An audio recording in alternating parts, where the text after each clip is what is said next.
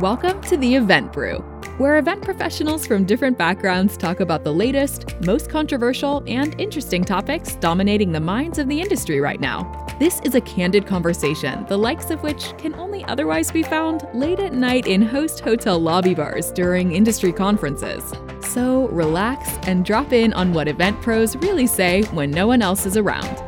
This show is brought to you by Endless Events, the event management company that tells you how it really is. Now, let's brew something up.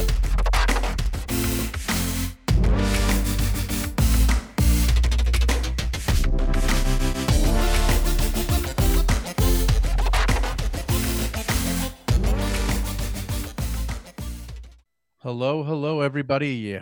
This is Nick Borelli bringing you into another episode of Event Brew.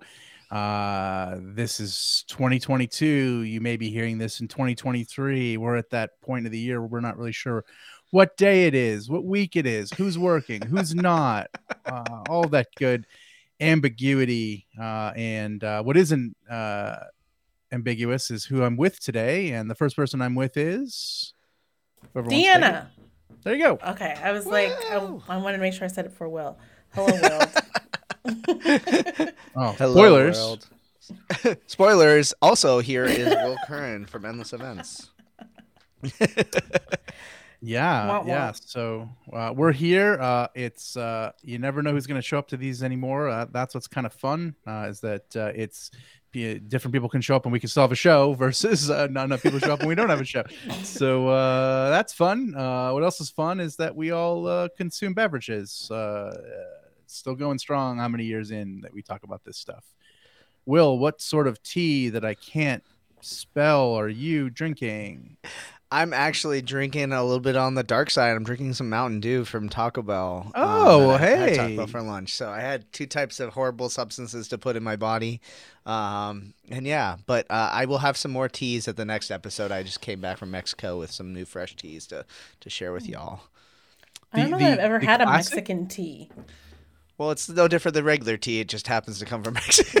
Well, you, you get my drift. yeah, yeah, yeah, yeah, yeah. I found this uh, dope tea place down in Mexico. While I was uh, in Mexico City, so I was like, had to buy a couple teas and bring them back into Phoenix. a dope tea place. Well, more on that later because I think there might be some uh, awesome opportunity to segue. But uh, Deanna, uh, what's uh, what are you drinking? That's uh, not that probably.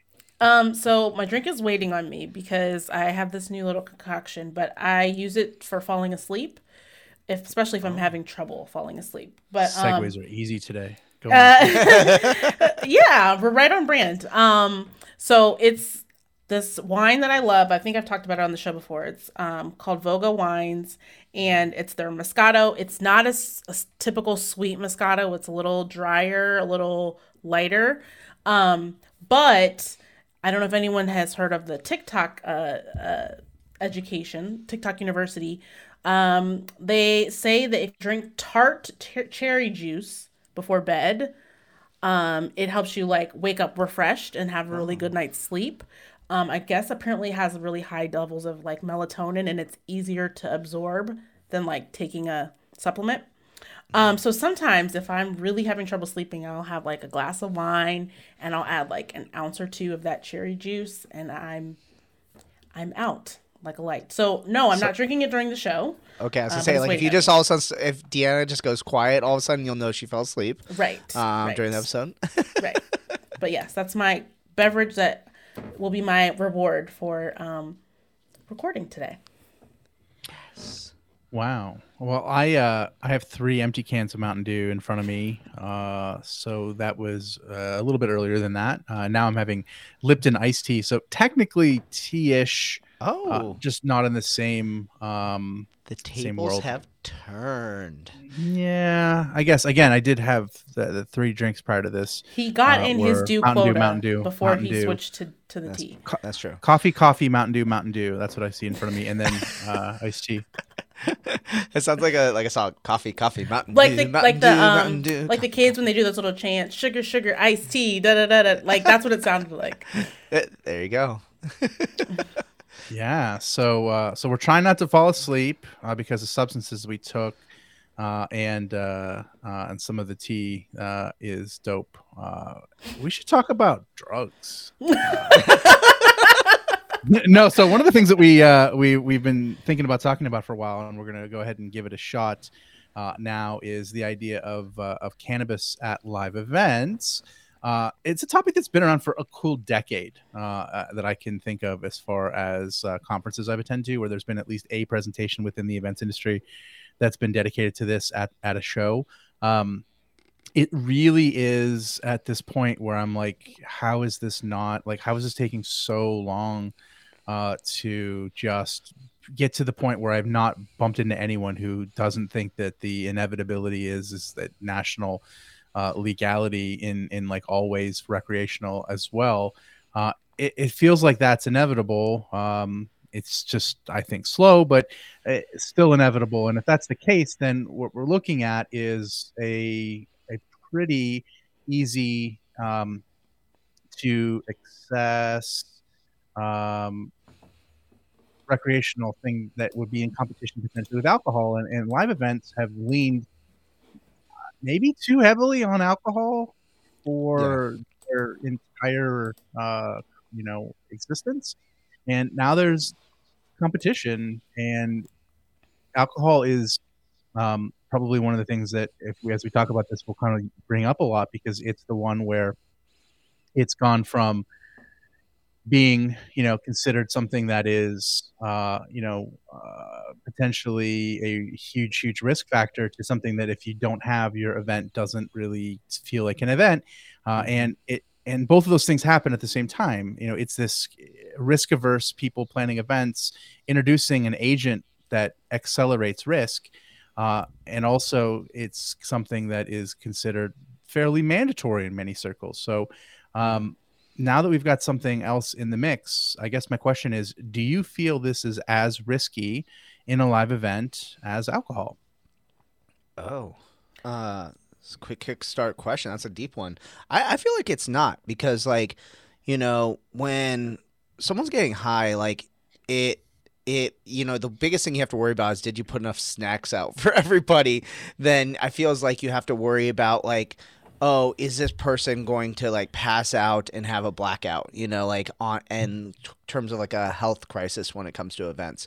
Obviously, like your impairments, you know, lowered. I think in a lot of ways when you're high, but I feel like your your inhibition to leans more towards like a, you know, wanting and caring attitude and more of like a positive attitude then I think sometimes when you're drunk, like it can be just like I think a, a less safe way um, so like for me, I feel like it definitely risk drops a lot more when it comes to this than it does with alcohol.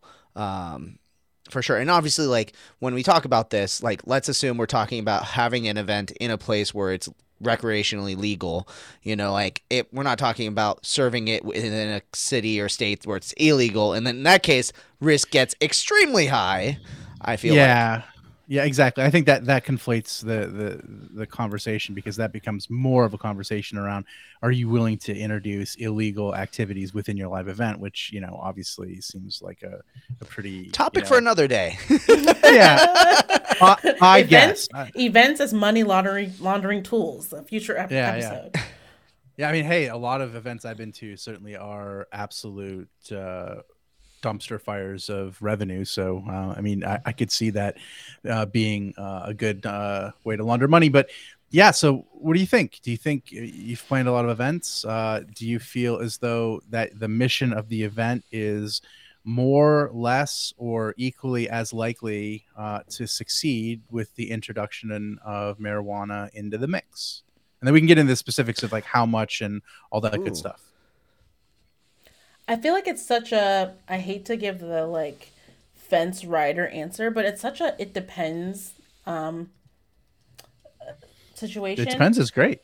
Um the reason I say that is how are we utilizing the cannabis? Yeah. Are we utilizing the cannabis for networking so that people are, you know, which alcohol is traditionally used. Mm-hmm. Um mm-hmm. uh so people are It's rarely little... at content, right? Like you rarely exactly. have a speaker. Yeah, yeah, yeah. Yeah, However, not, I yeah, yeah. I kind of feel like there's an opportunity with cannabis that I don't think you would have with alcohol, and it's for any of those types of workshopping type of environments, creative brainstorms, things like that, where inhibition, like removing inhibition, really actually adds to um, the experience, if you will, um, the creativity. For some people, you know, if they're using cannabis, it increases. So in those environments, I can see like it improving the, the experience because it's actually providing a catalyst for the exact outcomes that you know the event is built upon. Um, from like a networking or um, getting to know people. It again, it's just it depends because it's definitely one of those things, just like alcohol, that for the most part it affects everyone differently. Now, it can be all natural. It can, you know, it's all natural. It's not necessarily as processed as, you know, alcohol is. But some people um, become really sleepy. Some people become a little more um, Funny. oh, funny. Some people become a little, you know, and and removing inhibition, removing inhibition at an event where you're potentially with strangers, where it may be more of like a professional environment, is not always a good thing. You know, some some inhibitions are good to have. Um, so I think it's just one of those things of, uh, especially depending on how it is delivered. If it's, is it delivered via edibles, it's delivered, you know, via oils or actually lighting up, because you know that can just affect the the balance of it in everyone's bloodstream, and everyone reacts differently to this substance. Because at the end of the day, it is a substance. Um, so yeah, that's why I'm like, it really just depends. It's interesting that we don't have these questions when it comes to alcohol, though, right? Like, one of the things that I, I mean, uh, not that I've been in, uh, at least a room, uh, it's uh, like, you, you, like one of the things that you said, which is, I was thinking, you know, immediately, I was like, oh, you're right. Like, there isn't really a symptom of how marijuana makes people feel. There's a big range. Like, it's not monolithic in how it impacts people. Like, some people I've known that like get really talkative, and other people get like very quiet. And that's, I mean, that's a like how do you design for something where there is a catalyst in there that could swing in either hurting or helping your agenda? Um, and yet Mm. then I, that's so was my first thought. I was like oh man this is just a random x factor that actually is very difficult for me to be able to prescribe as a solution if the results are all over the place. But then i thought of alcohol and i'm like well that's true of alcohol as well. Like for, for instance alcohol is something uh, that if I have a little of it, this is so subjective. I feel as though it makes me very tired. Like Mm. a single glass of something, and I'm just like 10%, 20% more tired. I can get uh, there's like a curve where I feel like if I can get beyond that, then all of a sudden like I am not, and and maybe that fun, is- maybe, may, or maybe in the instances where I'm more likely to have more alcohol, uh, it's actually those conditions that are pushing me forward and not the alcohol itself. Don't know. Do know that it is not a. It's not a. Um, a sure thing, right? And that's just within my own self. So uh, then you have other people. So uh, I don't know necessarily if you can say like, okay, well, hey, you know, you design experiences in order to uh, create a system of parameters that will have a, a likely effect. And having something with such a, a potential big impact and being an X factor seems like it would be bad for design. The other part that I, I guess to to like have this, you know, get everything out of this conversation I'm having in my head immediately is, uh, well, that then we don't forget we're actually not forcing any of this stuff down people's throats. Like I go to a networking event and there is alcohol. Does that mean a guarantee that I will a drink the alcohol? No. Uh, two, uh, will drink to excess. Uh, for me, definitely not. Uh, so therefore, it it actually is uh, the person is in control. I guess the difference between alcohol and and marijuana would be um, how well this group would know what uh, the effects would be for themselves in order for them to make educated decisions. And I think there's, while there's a chance that there's uh, maybe at this point a significant p- amount of people that would know, there would still be probably a larger amount of people here who would not. Like, I think everyone who's an adult who's attending an event at least has an understanding of where alcohol fits into their life personally, you know, as far as, you know, what to expect or, or the range. But I would imagine if you got 100 people there would be 25 30 who would have no idea you know Mm. Uh, and that's um, interesting slash maybe not positive unless you were to design around it you felt that it was important enough that you I don't know, did a flipped classroom on marijuana for your event and had them, you know, uh, get high before they come so they know what it's about for them. Uh, I don't know. It just depends on how important it is, right? Like, um, I mean, we've kind of already done that with alcohol because it's just a it's a pillar of our culture. So everyone has to, you know, come to terms with it for themselves. Like you can't be like alcohol. What's alcohol? You know, like that or I'm not sure what alcohol does to me. Like that, those amount of people are, are like insubstantial. Uh, I don't know. Mm. That's all the, the, the pro con stuff in, in, going around my head. Uh, I just come from it from a design perspective. Like, does it facilitate the design? Like to Deanna's point, it depends. It does depend. Uh, to to keep this going, when would it be ideal? Potentially. So, so I think I think the best place to start with it, if you haven't done an event, would be like to do it at like a party scenario. Like I think that like I love the idea of like the creativity elements and things like that incorporating it, but I feel like that might start to get a little bit more complex. But you know, you do it at a party, a lot of people are letting loose. You're usually designing around that. You know, you're usually having couches and I think things that help facilitate making a better experience when you're high. Um, but you know, I think that it also becomes like the easiest way to do it because then, yeah, everyone chooses the way they want to do it in that case. Um, and also, typically, too, like parties usually go into the, the night and like let and let's be honest one of the biggest things similar to alcohol is that you want people to like have enough activity time so they can cool off aka like come down from their high and move on to whatever the the you know getting to their hotel room or whatever it may be in that case. So I think like if you if you're looking at incorporating this, start with a party and you know and yeah, to your your guys' point, like gather data on it too. Like don't just do it and then like at the end be like, oh, so how many people did this? Like ask the you know the bud tenders, which I'm sure we'll talk about like how you can do this in the future in the future. Like start by um, you know asking them how many people actually consumed, how much did they consume, all that sort of stuff, so you can gather that data. Can we agree that the puns are the worst part of marijuana? like, are just, you hearing me say more puns? I didn't even notice. No, or or just like the words of like you just said bud tenders, and I was like, yeah, oh, yeah, yeah, God, yeah. I don't want to. I'd I would try really hard not to say that out loud. But yeah, I mean, I, I it like I, have all like it's funny. Like I I did not consume marijuana for a very long period of my life mostly because I was like, man, I I do not enjoy that scene. It seems really, uh, I don't know, uh, not on the intellectual side, not on the, you know, whatever. It took me a while to like get over that. Like, um, what's the word I'm looking for? That I'm like a, a the snob. stereotype. No, that I'm a snob and like I felt like oh. that world is like the the furthest thing from it to to a degree that I didn't feel like I'd be along. Well, well uh, to your point, like now it's like we're realizing like how many people are like doing this now too. Like the sti- the well, it's not like, a subculture stig- anymore, the, right? The, yeah, the stigma's yeah. going away completely around this, and yeah. that's why I think we're even able to do this podcast today. Like you know, ten years ago we'd say this, people would be like.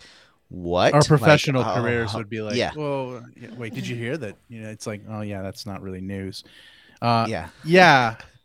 Yeah, I don't know. I mean, do you, do you feel like there are events or there are uh, aspects events or communities, uh, Deanna, where you would say, okay, you know, this could be something uh, that would help achieve a goal that could not be done, or I should say, like it may, maybe hadn't been tried, and then it would would help this group. Like, oh, um, I would love if we uh, ever revisit and have a part two to this conversation I would love to have um, an event professional in the cannabis industry uh, sure. participate just because I feel like it is still such a tip of the iceberg. We haven't seen enough applications of it out even in their industry, let alone outside of it, to really like have tons of use cases of what it would look like.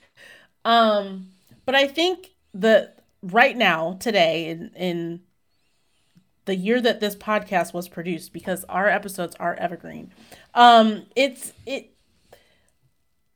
it's come a long way. There's less stigma attached to it. It's less of a subculture. However, what are the still the social norms of when people are using these substances, right? The sub social norms around alcohol, it has been applied in multiple contexts. It's been applied, you know, having wine at dinner with your family.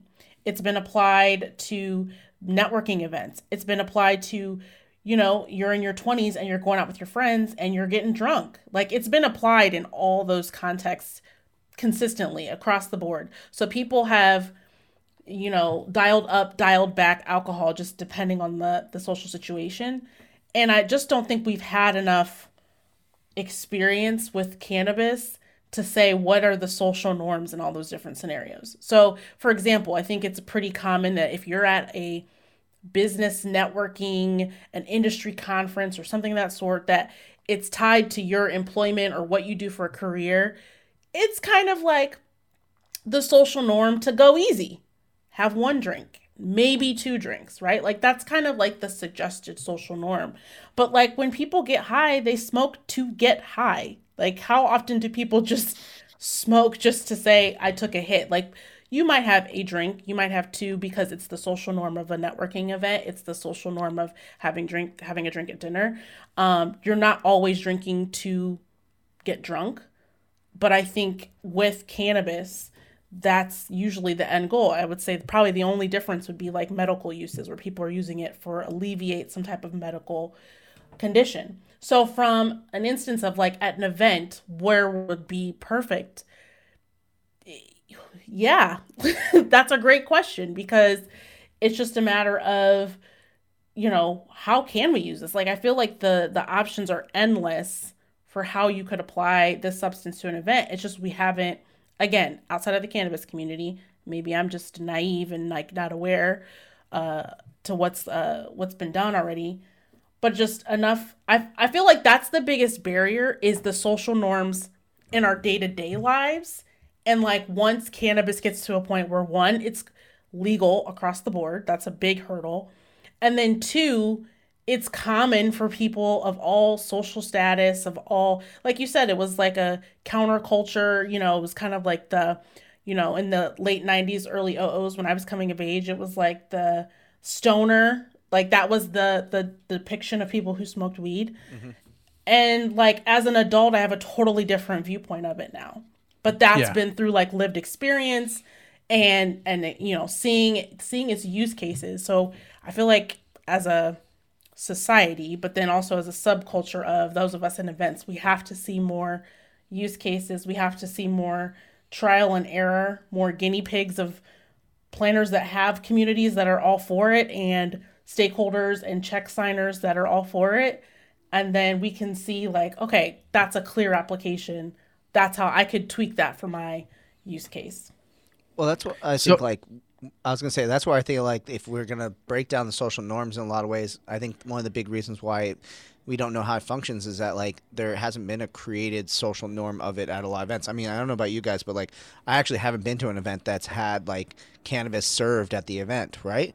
Um, it'd be you know someone would be like, oh hey, do you want an edible? And it's like almost like you know, it feels like more underground, even though like I'm in a state that's completely legal, you know, and you're like, oh, like I yeah, I don't plan on drinking, and like that's for me, like personally, I I basically don't drink it anymore, and I'd rather yeah have an edible or something like that in an event. I feel better the next day, and we can talk about like yep. all the reasons why I think it's better, but like I think the big reason why is that like you can't just go up and go get it and go buy it or whatever it is at the event. And I think the more that we start seeing that, the more that those social norms will start to function because then you'll you'll kind of have a playbook in your mind of what to do. Whereas like right now I'm kind of like oh hey someone can does anyone have any edibles like where uh, can we go to the store real quick before we go to this networking party or whatever it is, it is. annoying you kind of have to make it your own, which like is not really the worst thing in the world, but it'd be like the equivalent of like not having a bar at an event, and then you know everyone's like, okay, Pre-gaming. well let's yeah, let's go pre-game and blah blah blah, and like I think pre-gaming almost has as bad uh, bad or equal connotation in, in some ways too. So like you know, pre-gaming like is not like, social or or part of design. It, it, you know what? It, it's inclusive uh, and uh, there's, there's an opportunity there to create small, you know, or, amounts of bonds that are stronger. So like potentially like the people that I've historically either pre-gamed with at, at events or or smoked or done edibles with prior to going to something uh, like it's a it's a core group of people and we feel closer together because we've gone through something uh, mm-hmm. in you know in in that way uh, in a similar way that like when I was a cigar smoker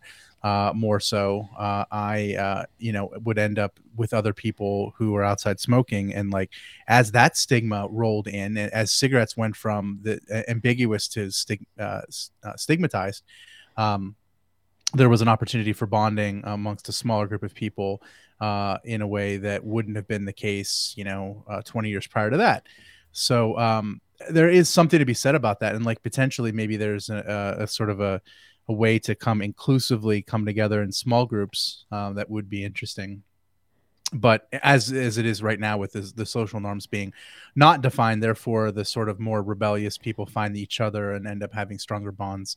So eh, there's these like i would say probably almost exclusively in those instances not intentionally designed experiences that create stronger networking bonds that that do take place from it you know happening organically in a world where things are are those things are stigmatized um, but what we can do now is maybe uh, know our community better and deeper and have dialogues with them in order to determine if there's an opportunity there to uh, inject that variable in there and see what they would say. If, like it wouldn't, you don't need a hundred percent participation. I guess is what I'm getting at for something to have a potential positive impact like you could say uh like what what uh, will said is totally true. So like i've gone full zoomer and been like i, I don't want to drink too much at events because i feel terrible in the morning.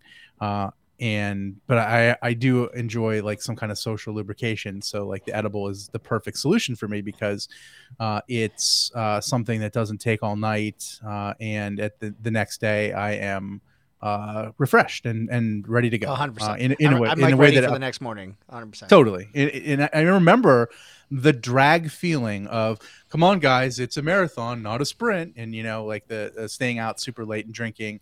Uh, mm-hmm. I, I, think I ever told you this one that like my uh, my friend Damani and I like we did a presentation at, at Catersource. Uh, this is long enough that I can I can like be terrible about it. Uh, we uh, we we had sound check at 6 a.m. We were out till 5 a.m uh, no. drinking. Holy shit! Absolutely uh, for a thousand people, that we were a additional ticketed uh, two-person uh, speaking uh, breakfast uh, for the entire, you know, this entire group, and we were like, we were absolutely like uh, on the like just the energy of being out drinking all night uh going into this breakfast thing. And then we crashed and like just wasted the next day. Like that's the kind of thing. And like we were at this party that was like super awesome. It was that i don't know if you if you heard of it that Catersource used to have this like inclusive invite only party um that was in uh this hotel and it was a whole thing and it was sponsored and whatever but like people stayed super duper late and uh it was all about drinking. And I feel like that type of thing is like I, I couldn't be more wired for the opposite now. You know, like I, I mm-hmm. need I need a good night's sleep. I've become an old person. And yet I find that like uh if I remove the alcohol equation out of it, it really gets me to where I need to be.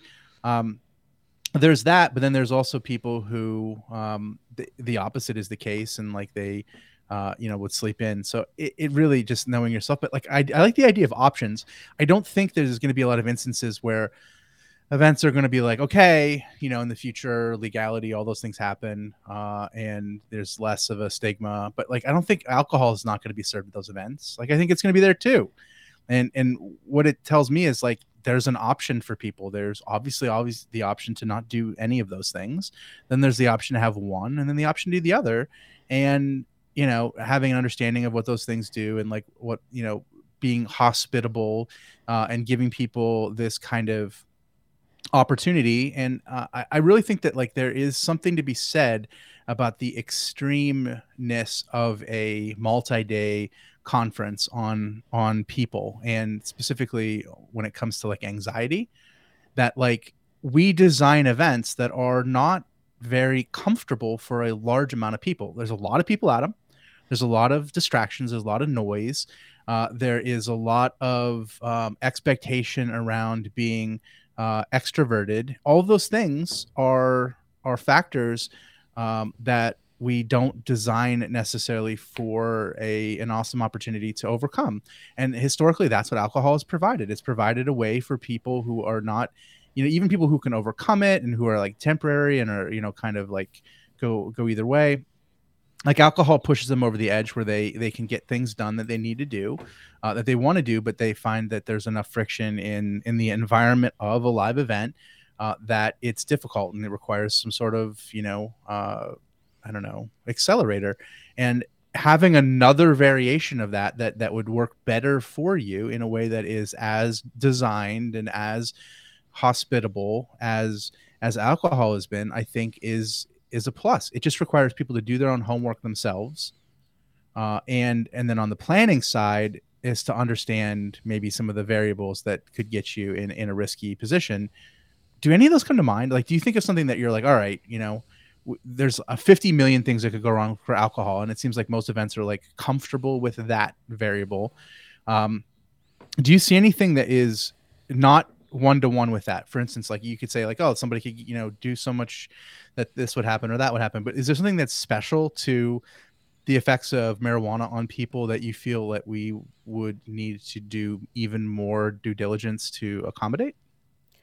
I would say in today's environment um, I think it's the the the people who don't see uh, cannabis as politically correct, the hmm. people mm. that still are not in favor of using it, mm. um, protesting it, either whether oh. they're protesting by not attending or sure. lobbying your, your community, lobbying your sponsors, lobbying your executives and stakeholders, like that they're against it, and you having to essentially fight for some planned experience um, at uh, the oh, event. Oh, I see that as being, That's you know, before point. you get to the event, even on site at the event, I see the um, Debbie Downers, for lack of a better term.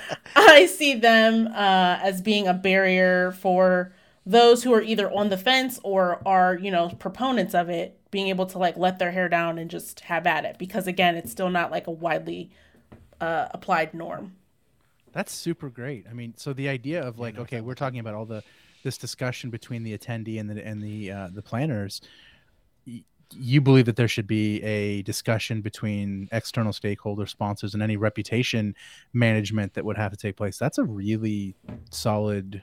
Uh, I mean, I I think the first time that a planner is incorporating cannabis, even it doesn't matter how liberal or accepting your audience is there's got to be a really Loctite PR strategy, a really good um, persuasion analysis um, and use case because we have we have the situation anytime we try something new at events in general like you've had the the same keynote the same setup and then you decide to do something new you have to educate your attendee on why you're doing it the outcome of it you have to educate your sponsors. You have to educate um, your staff that's supporting it on how we need to do this. So it's the same thing. It's a new a new thing that you're injecting into your experience, and you have to prepare your attendees for that. You've got to um, make sure that they're on board so you don't have Debbie Downers crashing the party. But then you also have to educate them on how to be safe. What if you've got first time users there that don't know their tolerance? I mean, especially if you're dealing with edibles you know it's not a, a thing that's easy to measure whereas alcohol you know a shot a, a, a cup of gla- a, a glass of wine a beer equals one serving of alcohol. So i think it's it's all those things. It's educating on the why and the you know the the expected outcome but also like educating on the use and the how to and the all you know all the logistics that typically come with it. Yeah i mean i think i would maybe engage a consultant uh, that you know has been there before to educate uh, everyone you know going into the planning stages of it. Uh, maybe somebody there you know on premise as well who is uh, versed in uh, dealing with that you know on site uh, as an extra level of uh, you know security and and knowledge.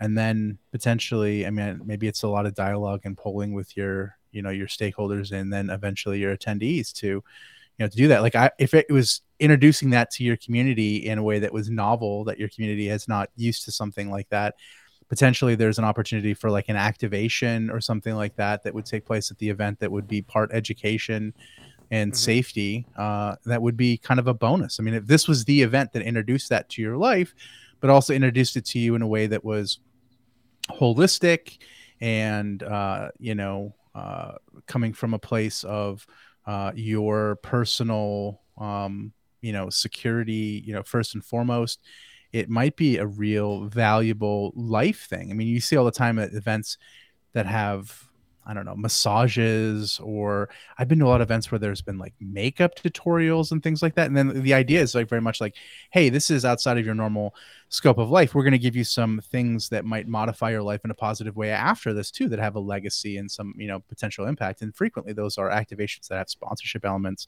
because people want to be um, you know, in a position where they're uh, making a life changing uh, moment and being, you know, tangential to that experience taking place um, you know, maybe it's an opportunity for education uh, in addition to the value of it itself. If there's, you know, we, we determined that there's a, a lot of time uh, to make up between the, the familiarity that people have with alcohol to get to the point where the people that have the same familiarity with, with cannabis, um, maybe you can be a facilitator of that, you know, an accelerator of, of that in the best possible way.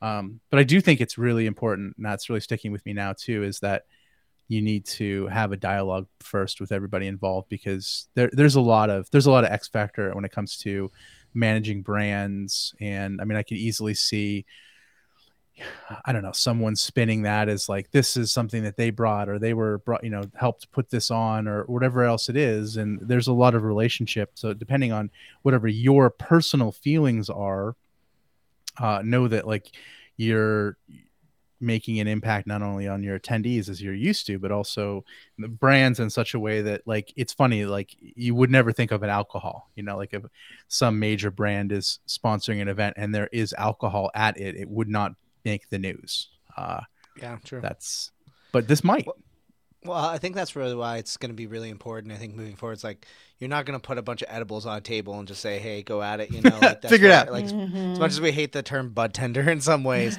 like it's Yeah, good yeah. to have that because that, those people really, I think, right now are serving as educational people moving forward, almost like the like the very high end mixologists you would hire to create a custom cocktail for for your event.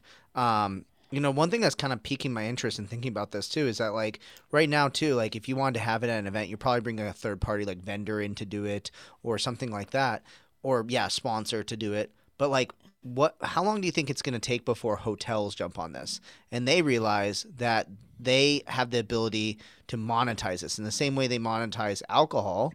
And in let's case you don't have like an open bar or something like that.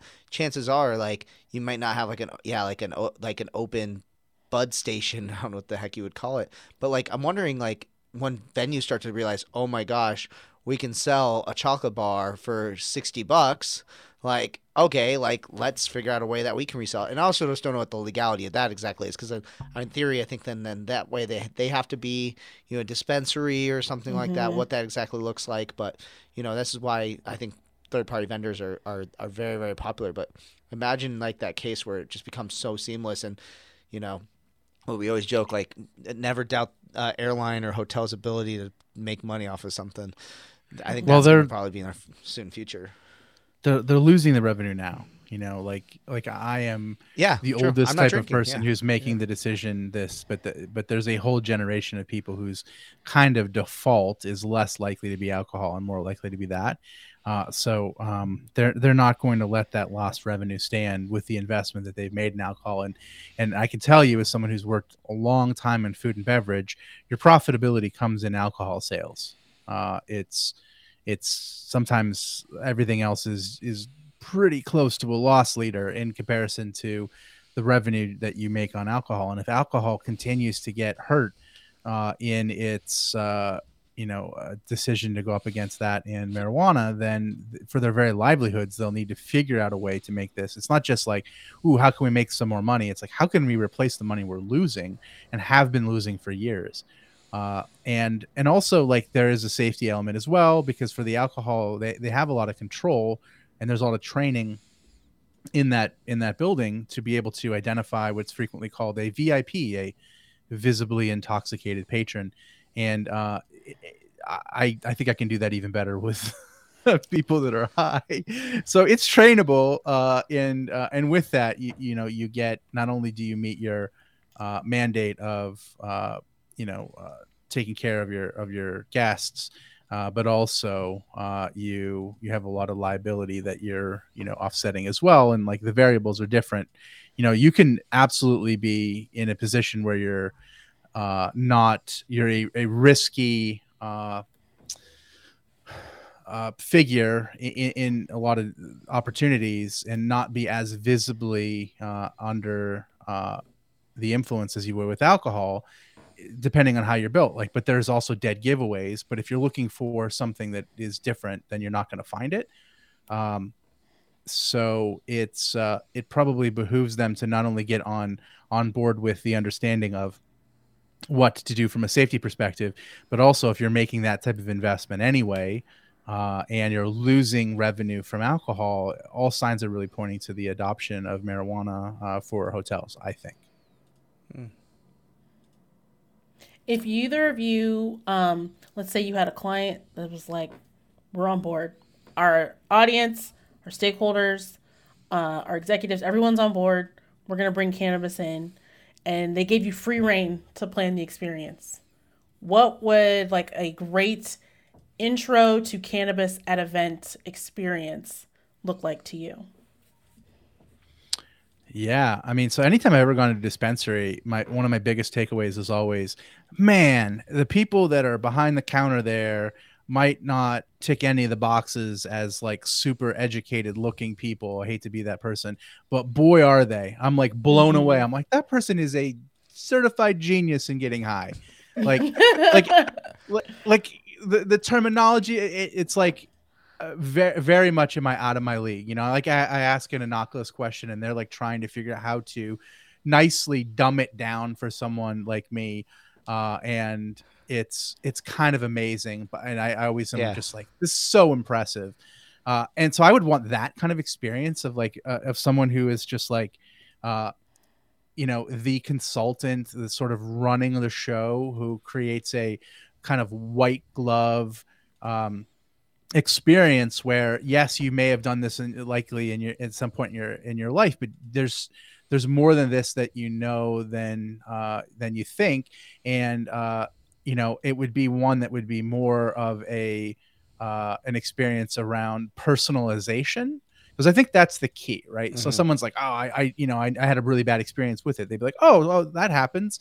Can you tell me, like, and they ask like three really smart questions, and they're like, oh, that's because you were doing this strain versus that, or mm-hmm. you you actually doing it this way and that, and that could be a life changing moment. Like that could be something that yeah, that makes someone's life inherently better. So I would want to facilitate that through personalization. I think that would be like the, the biggest element of it. Uh, and then I would also potentially have like maybe some kind of like series of questions to seed uh, the audience with ahead of time that would allow to make that facilitate that faster and then also get people to like start thinking about it themselves so it becomes something that is a look forward to uh, experience with the you know the, the personalization element. So it there's like a high anticipation of it. And uh, i think with those two things in mind you would have something that would be um, very organized uh, and very thoughtful uh, as opposed to i think our, our biggest fear which is a free-for-all. Mm. Uh, I so then I start to think I think that's a really great point in terms of like the serving experience and things like that. I think my brain immediately goes to like the environment that you can create once someone is high too. Mm, um, yeah, so, great point. So like for me, um, you know, one thing I think is important is like I don't think I can think only like, like unless I'm dancing, I don't usually like to stand when I'm high. So like I'm thinking, you know, it's great to like give places for people to sit that creates connection in a lot of ways. Like, you know, and that means like I think things like couches, bean bags, that sort of stuff. I think can be really, really fantastic. Um, I also think too, like when it comes to um, you know, music, there's definitely music that works. I, in general, I think music. You think it's universal? Like, uh, I, I don't. Uh, so I think there's certain types of music that can invoke the feelings that that you definitely makes more sense when you're high. But like Sure. music in general, people love it when they're high. Like right, like uh, one of my Yeah. favorite things to do is dance. Like I love going to like the like like going to a drum and bass show and dancing crazy while high. It's so much fun. But like you know, there's definitely a reason why music like Tame Impala exists. Is that like it has these like long flowy vibes that I think can really set a mood. And you know, I think that if you don't have experience in and doing and knowing what feels good to you, like you can ask anybody who's done this because chances are they've experimented with music and things like that. I think th- the other thing, and I joked about it too, is like food. Like munchies are a real thing for sure. And like, you know, I think that in a lot of ways, you can also smartly design food that people won't feel that they got they got the wrong stuff. So like we've all been there before. We raid our fridge, and you end up eating the Doritos and the goldfish, and then you're like, man, but why didn't I eat the celery sticks and the ranch? And sometimes it's because like you're choosing the thing that's the easiest for you, like the path of least resistance. So like I would suggest like create snacks that are like really healthy but like are rich in flavors and things like that, fruits and you know things like that. And I think that people will really really love that. Um, and it's- and then the other piece of that food delivery system too, I think, is like make it where the person doesn't have to keep going back to keep getting more snacks. Because in most events, you're like, okay, I want to make it where they get like a little plate and maybe a little something, or someone's gonna go around and hand you like a little hors d'oeuvre. No, like allow them to load up a plate, put it next to themselves on the couch, and then boom, they're set. Yeah, I think in a lot of ways, right? Um, and then I think the other thing about this too is that like because when you're you're high, I think your inhibitions are lower too. You're also become like honest in a lot more ways and open to deeper conversations. Um, you know, like uh, sometimes asking like super scientific questions is like super like blows my mind. But like you know, for example, there's a lot of like reflection questions. So one th- design experience I would do is grab a bunch of like reflection cards. So, so like just Google like yeah, reflection card games and things like that. And they'll have questions like, tell me about a memory when you're a child that you love. And then people will tell the stories that they may have not told when they weren't high. But like, I think those kind of things really, really can like blow people's minds and build like just insanely deep connections that wouldn't have happened um, in any other way. Um, and then I think the last little bit too of it too is just like, you know, yeah, just make I make the experience fun because I think one piece, and we haven't talked about this, is that I think when you're high, it can create paranoia in some ways too. So if you create environments where like people are looking at you, you know, like we've all been there before, where like you like maybe you like eat an edible and then you have to go through security to go do some ways, and you're like, oh my gosh, they're gonna know I'm high. What the heck, right? You see, everyone knows that stereotype. Will has a could- very vim- vivid memory right now, uh, coursing through his brain. Yeah. very much, very much. But I think like if you can create this environment where people feel safe and they feel like they're in a good environment, you know, like I think that can be really like really really impactful. And so, um, and if you're looking for ex- like um, specific ways to experience this, I think music festivals can do like be a great example of this in a lot of ways. Like they'll do things like, for example, have rangers who are walking around checking in on everybody, and they're always super friendly. They always talk at like a nice volume and pleasant like you know pitch and everything like that, and it makes you feel like you're in a good place. Um, you know, They're not the, whereas like, the like you, Central Park Rangers. From yeah, no, no, no. And you're not looking Yeah. for like the, the club bouncer. You're not looking for the person. Hey, what are you Right. doing? You know Right. that that that can freak some people out. You know, and Mhm. I think it like you know we've all heard the term like don't create bad vibes. That like just think about that. I think in the same way too. So that's what I think about like the experience once you're high, how you can maximize that experience for people. There's a place in uh, New York City called the Brandy Library. That what one of the things that made made me think about this just now uh, is that um, you said like, oh, this type of music makes you know people feel this way, and I'm thinking like, well, maybe maybe to some, maybe to others, and then I thought about it. I'm like, well, what they do with this place is that this is like for people. It's like the biggest. Uh, uh, variety of whiskey in North America in one place, and like they they don't they want to like educate you while they're giving you what they're giving you, and what they do is they serve it on a platter, and it has like six different things to taste against it, Oh, and it's for you to oh. find out what you like against it, because their their whole thing is there's no right way, there is a, a, a combination to unlock for it to be the most pleasant for you. So like they'll bring you a big chunk of ice, but they won't put water or ice in it and they'll be, they'll be purified water. Some people like it neat some people like a little bit of water. Some people think that they're the only people that are wrong are the people that think that there is a right way to do it. There isn't. Mhm. uh, and i think the same thing goes for like cannabis. Like there is you know there isn't a right music. I don't think there's a right vibe or whatever. I think it's all Yeah. very personal.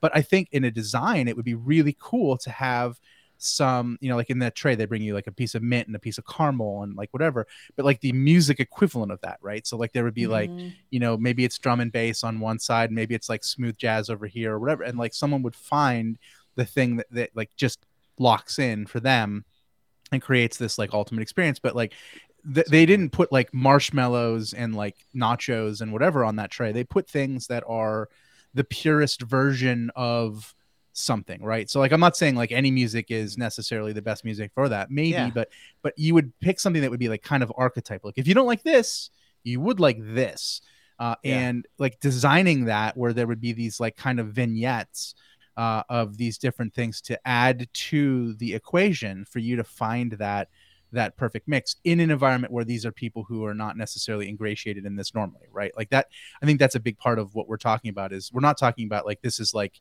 the the can the world cannabis awards where everyone attending that is like a pro right? Like like yeah, yeah. they know their thing. Like we're aiming at people that are kind of down the middle to say okay like how can we elevate this and have variety for you and also maybe help you on on a journey uh, and, and more aiming towards more of the beginning part of that journey.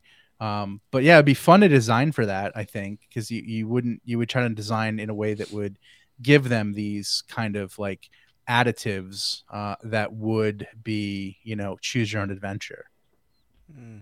Yeah. Yeah. Yeah. I'm excited. I want to see someone do it tomorrow. Mm. yeah exactly maybe tonight Ma- it's friday night Yeah. huh? Yeah, no, true. mom, true. don't listen to this episode. No. Yeah. For- Fortunately, my mom does not listen to that, so I can speak freely. Yeah, I, I I don't know. I'm at a certain point in my life where I'm like, whatever. Uh, I think I think nothing that we said today was like absolutely risky at all. We were just like, how do we, you know, make sure that people have a good time, uh, that are uh, facilitate, uh, you know, experiences and do it in a safe, sustainable, holistic way. I feel like, I you know, as long as you're not. I mean, there's certain people that are just scared by certain ideas. I guess whatever for Mhm. those people, but um, that it's not an inherently destructive uh, you know way to an additive to an experience uh, it really just depends on how much thought is put into how it's inserted. So that's hopefully if anything this episode we we gave you and armed you with some of those uh, elements that gets you thinking on your own. Is this something that would work for your event? Uh, is there a portion of your audience that would be interested in it? You know could you curate just a small group of like I, in the back of my head i kept thinking i'm like this is either the perfect or the worst thing for hr pros you know like they absolutely need to let their hair down. They also don't want to set a bad precedent uh maybe if it was you know what happens at this event you know whatever but um there's a it is a variable i think that could be used in the right way and you just have to be really thoughtful like you would with any other variable uh, in in an event uh, so this has been a really exciting conversation. Thanks awesome. uh, both of you. Yeah yeah uh, if anyone else wants to to give us what we're, I think what we would all really be interested in is if you've ever had an experience, either yourself as an attendee, uh, or or know people potentially who are in a position that are already uh, utilizing cannabis in their events. Uh, I think you can tell we're, we're all super interested in in the possibilities. Uh, the email is eventbrew at helloendless.com. Uh, there's likely a hashtag. We, people still use hashtag. I forget. I- Is Elon Musk charging for that? I don't know. No, we're good. No, we can still with use. Twitter Blue. Excellent. So for eight dollars, you could send something with hashtag EventBrew. So that's cool. Uh, we got eventbrew.com, which uh, Elon Musk hasn't bought yet, you know, but there's talks. Uh, and yeah, that's really uh, that's really it. Uh, thanks everybody for listening. And uh, Will, Deanna, thank you for uh, you know uh, sparking up conversation. Oh, the puns, uh, but not Oh. dunch. Lighten up. the puns. th- thank you guys. You guys are awesome. Yeah. Cheers. Happy uh this year, whatever this year is. Thanks again for listening to Event Brew. Be sure to rate and review us on your favorite podcasting app. Also, be sure to head over to eventbrew.com and leave us a comment about this week's episode, ask a follow up question, or tell us what topics you want to hear covered. See you next time on Event Brew.